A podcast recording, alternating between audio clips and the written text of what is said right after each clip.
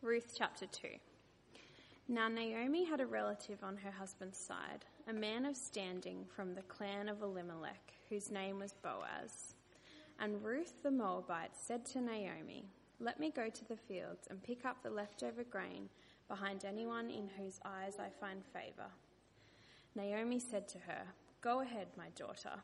So she went out, entered a field, and began to glean behind the harvesters.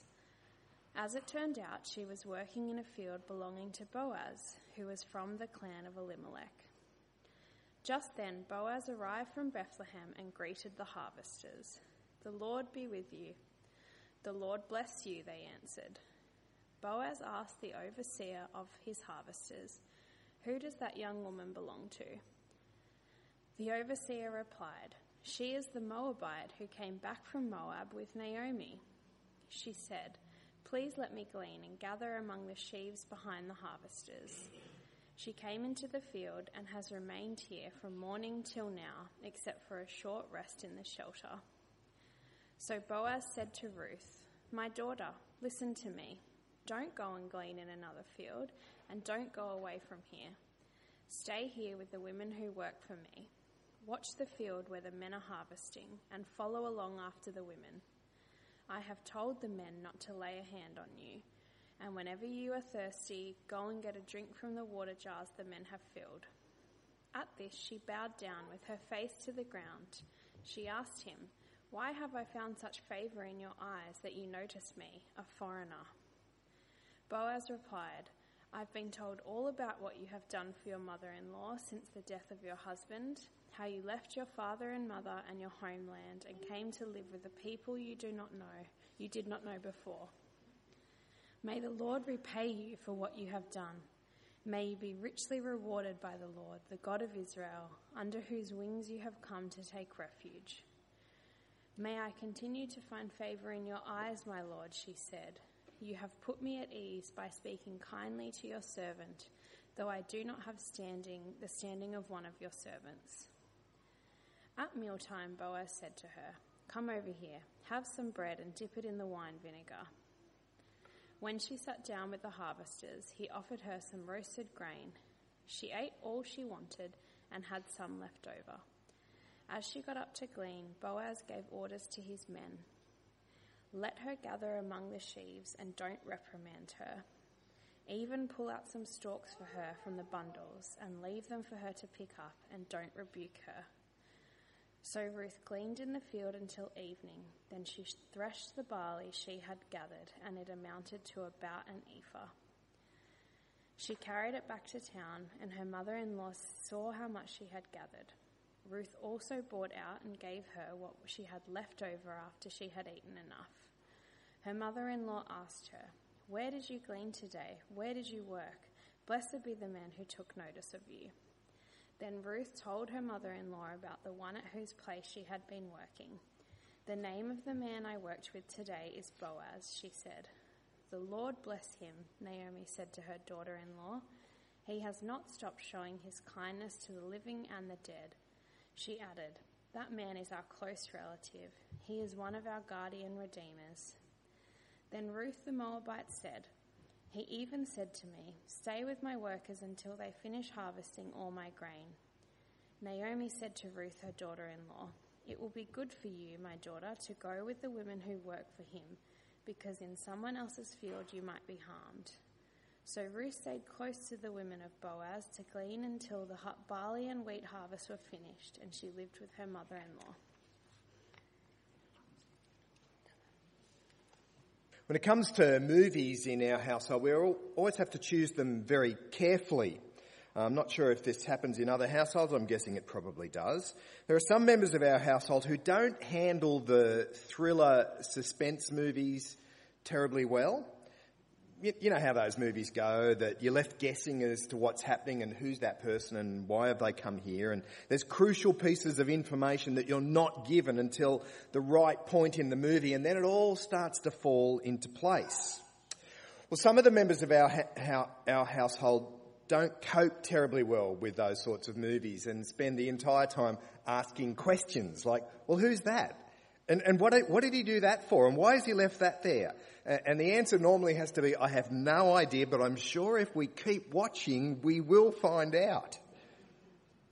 These people seem to want all the details up front. They don't want any hidden information. They don't like surprises. Well, those members of our household would be very pleased with the writer of the book of Ruth because he does this very strange thing right at the beginning of chapter 2. He gives us, the readers, crucial details, important information to understand what's about to happen in the story.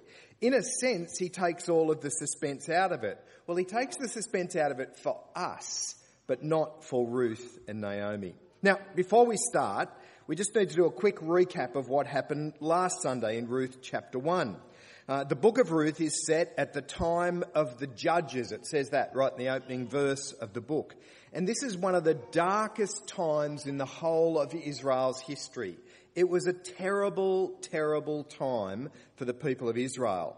And we're told that Elimelech and his family, his wife Naomi and their two sons, have left Bethlehem because there is a famine in Bethlehem. And they move uh, not too far away, uh, just across the water to the land of Moab. Geographically, small move, but a very big move in another way. They have left the land that God is giving to his people and gone to live in a land of the people who were the enemies of Israel.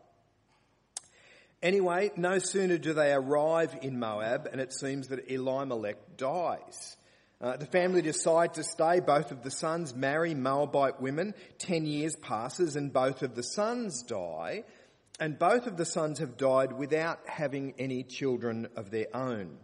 Naomi is left in a foreign country with two Moabite daughters in law. But she hears that the famine has come to an end in Israel and she decides that it's time to head home. She encourages the daughter in laws to stay where they are. You'll have a much better chance of finding a husband here than you would back in Israel with me. So stay here. But Ruth insists on going with Naomi. Naomi comes home and she announces to the women in Bethlehem, don't call me Naomi anymore, call me Mara, which means bitter, because she says God's hand is against her. She feels that she has come home empty.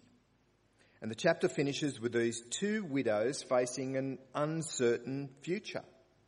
But a tiny note of hope. If you've got your Bible, you'll see it there at the end of chapter 1, verse 22. Naomi returned to Moab, accompanied by Ruth, her Moabite, her, the Moabite, her daughter-in-law, arriving in Bethlehem as the barley harvest was beginning.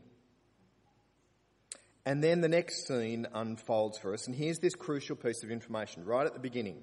Now, Naomi had a relative on her husband's side, a man of standing from the clan of Elimelech, whose name was Boaz. First thing that we're told is that he is a close relative. Crucial information in the story. Back in those days, probably pretty much the same as it is today, it's family who look after family. They're the ones who you can expect help from and support from when times are hard. Naomi uh, is, is hoping that some member of Elimelech's family will be able to step in. They actually have a technical term for it. God had put it into the law for his people, and they're a guardian redeemer is the name, or kinsman redeemer, sometimes they're called. I suppose we'd just call them next of kin. So if a man dies, then it'll be his close family who will be expected to step in and support those who continue to live.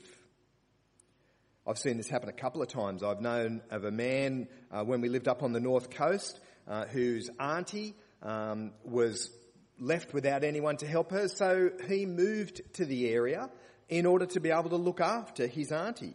Uh, it was a, a great personal cost to him that he stepped in to look after his auntie at that time. This man was taking responsibility to care for her because there was no one else to care for her.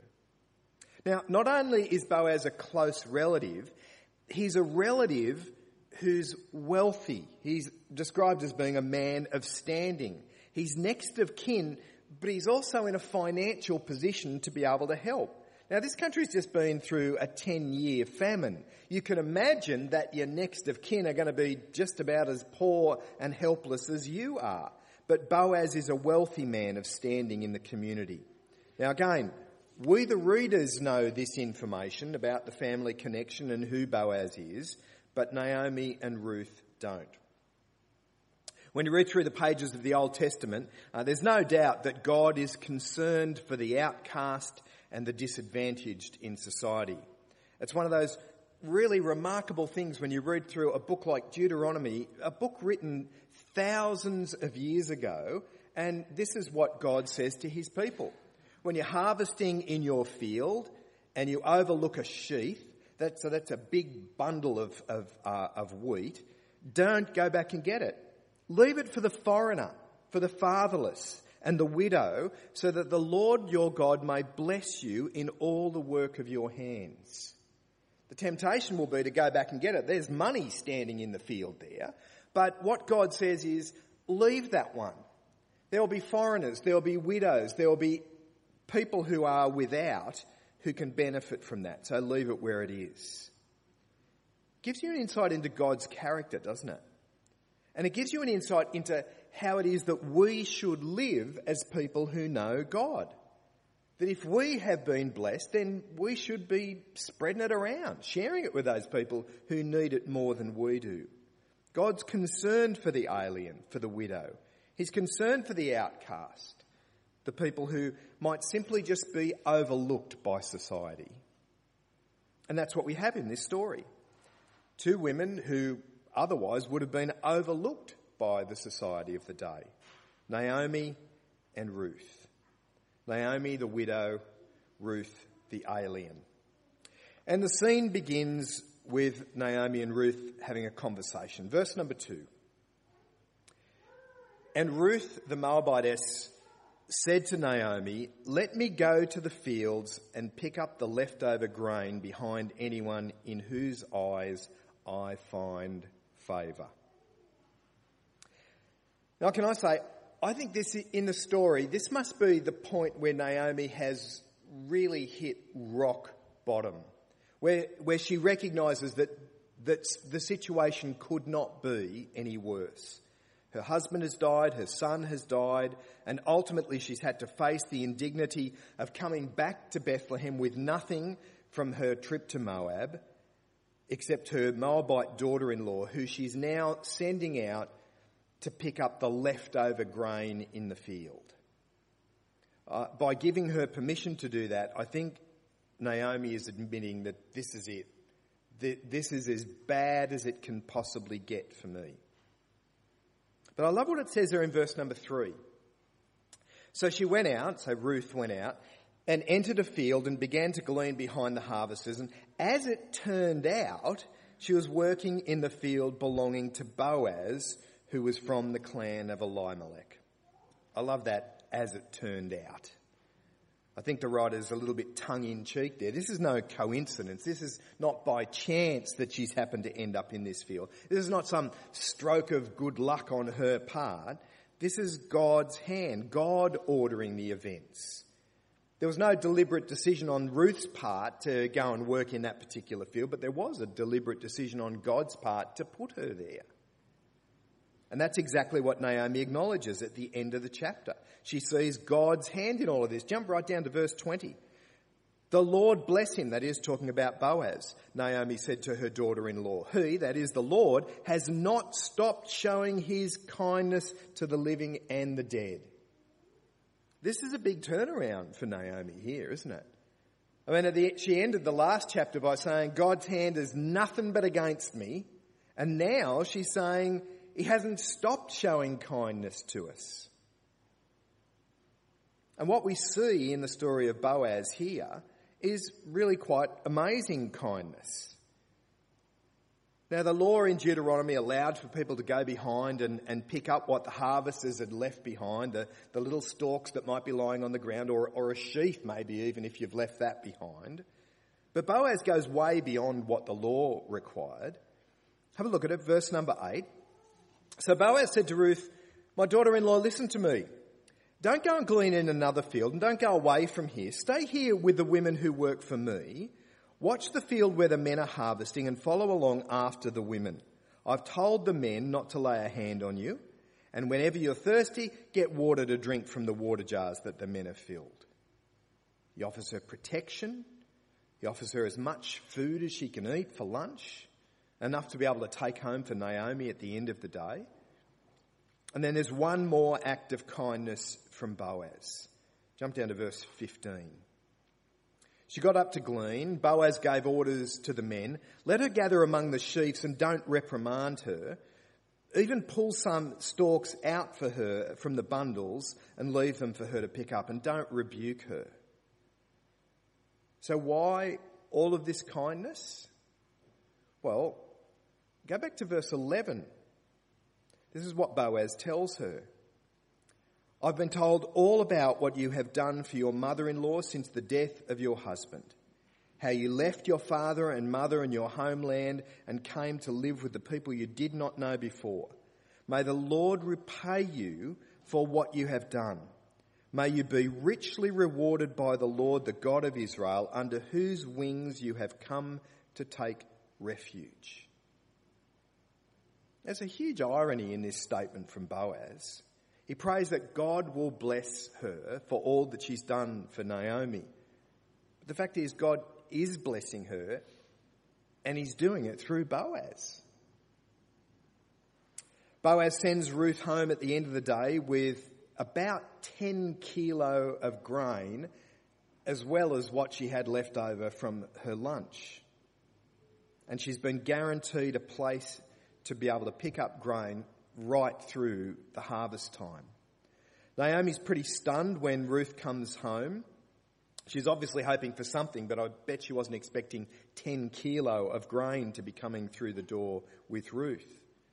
Naomi asks the obvious question, which is the one that we already know the answer to. Verse 19. Where did you glean today? Where, where did you work? Blessed is the man who took notice of you. Then Ruth told her mother in law about the one whose place she had been working. The name of the man I worked with today is Boaz, she said. And now it all makes sense to them as well as to us. Again, this is not some stroke of luck or some strange coincidence that Naomi's managed to stumble upon. Look at it again, verse number 20.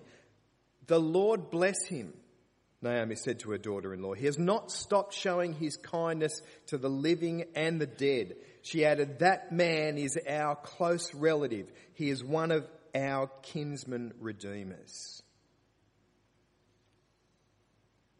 As I said last week, kindness is the word that undergirds the whole of this book.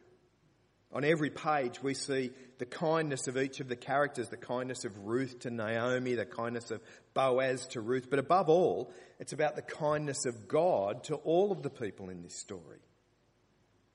And what we see is God's kindness reflected in the lives of all of these people.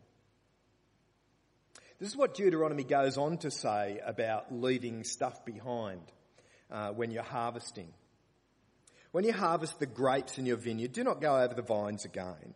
Leave what remains for the alien, the fatherless, and the widow. And why? Remember that you were slaves in Egypt.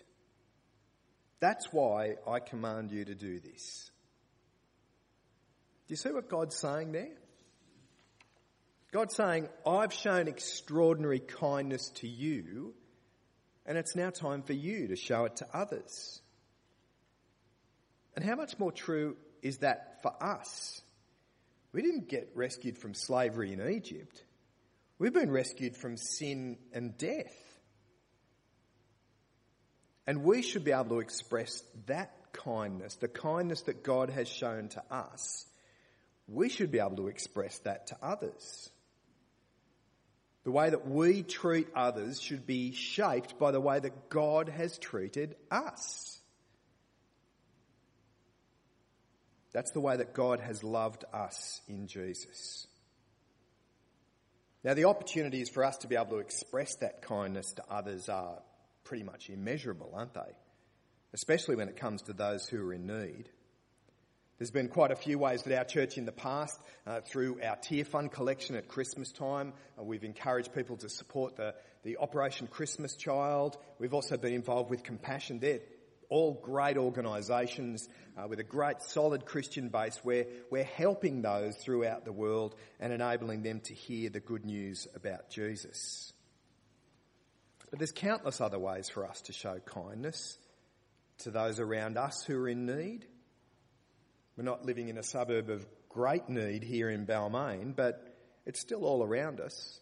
There are people who need help, need support, need assistance, maybe just need an ear to listen. So, who are the people who might get overlooked by our society, who might not be noticed as being in need?